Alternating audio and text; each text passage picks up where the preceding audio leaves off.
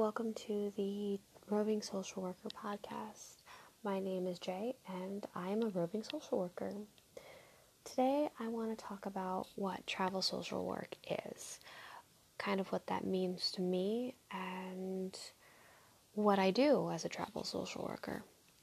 So, to start, I'll give you an idea of what travel work is. Um, travelers can come from many different professions, most notably nursing. Uh, travel nursing's been around for quite a while. It has a lot of visibility, and for the most part, usually has the most jobs posted um, through staffing agencies. A lot of staffing agencies cater to travel nursing. Travel social work, however, is not that different. Um, I think the biggest difference is one is for nursing and one is for social workers. Um, however, travel social work has only been around for a couple of years, so it is a lot newer. Um, not all staffing agencies do contracts with social workers. Not all staffing agencies are well versed in social work licensing or what social workers do. So there's a bit of a learning curve depending on who you are working for.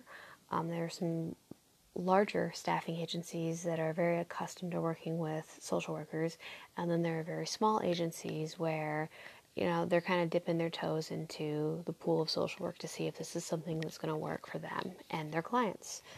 A traveler usually signs a contract um, for any given length. I've seen for social work in particular the shortest contract I've ever seen posted online was like six to eight weeks. Um, the longest is permanent. However, the longest temp jobs I've seen are about a year long. Um, it just depends on the need of the facility and also the need of the traveler. In my case, I tend to do shorter contracts. The reason for that is it's the same reason why I travel. Um, to, first, I want to preface this with my background. So, I do have a master's in social work. I am working towards a doctor in social work, uh, focus on clinical work. Um, I have a lot of experience in crisis and mental health. However, I have done things such as worked in schools, CPS, I have done grant writing. Um, I was a director of social services for a home health agency for about six months. Um, more recently, I've done a lot more medical social work travel social work, on the flip side, offers me the ability to do different jobs and try different jobs and learn tons of new skills that go kind of across the board of social work instead of just one specific area of social work, such as mental health or such as um, medical social work. I get to gain experiences that a traditional nine to five um, may not be able to offer me, um, purely based on I get to leave a facility in 13 weeks and start over again, and it's not a ding on my resume as to why are you bouncing from job to job. My job is literally to bounce from job to job. Um, some of the perks of doing that is I have met some fantastic people, travelers and regular full time staff alike. I have been exposed to different disciplines, different theoretical frameworks. Um, I have been given books, and by the way, I love to read. For anyone who has followed my Twitter, Instagram, um, it's very apparent I love to read. I have been able to gain experience by watching them work, um, by working with them directly.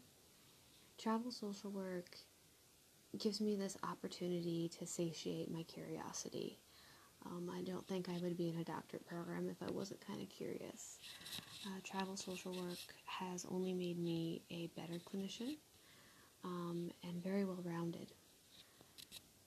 Travel social work is a lot of things. People do it for a lot of different reasons. I think my primary is one to travel, it is in the job title, and to two, and two to learn travel social work is a growing field. As I had mentioned before, it is a lot newer to social work. So, where it goes from here, it's hard to say. Um, there's a lot of micro practice jobs, but that may change. there's a more medical jobs, but I'm starting to see more mental health contracts. It is going to be interesting to watch, and so I invite all of you who are listening to this incredibly awkward podcast um, to tune in into future episodes. Um, this month, I will be focusing on the travel experience, not just my own individual, unique experience, but I will be interviewing other travelers and I will be interviewing other social workers who do more of that traditional social work, however, find themselves doing a lot of commuting and traveling. Um, I will focus a lot on self care, travel work. You have to understand what self care is and you need to engage in it, or you will burn out faster than typically a lot of other jobs will burn you out. So I look forward to continuing this pet project. Um, I look forward to continuing adding to the voice of social work. And until I get a great sign off phrase, catch you later.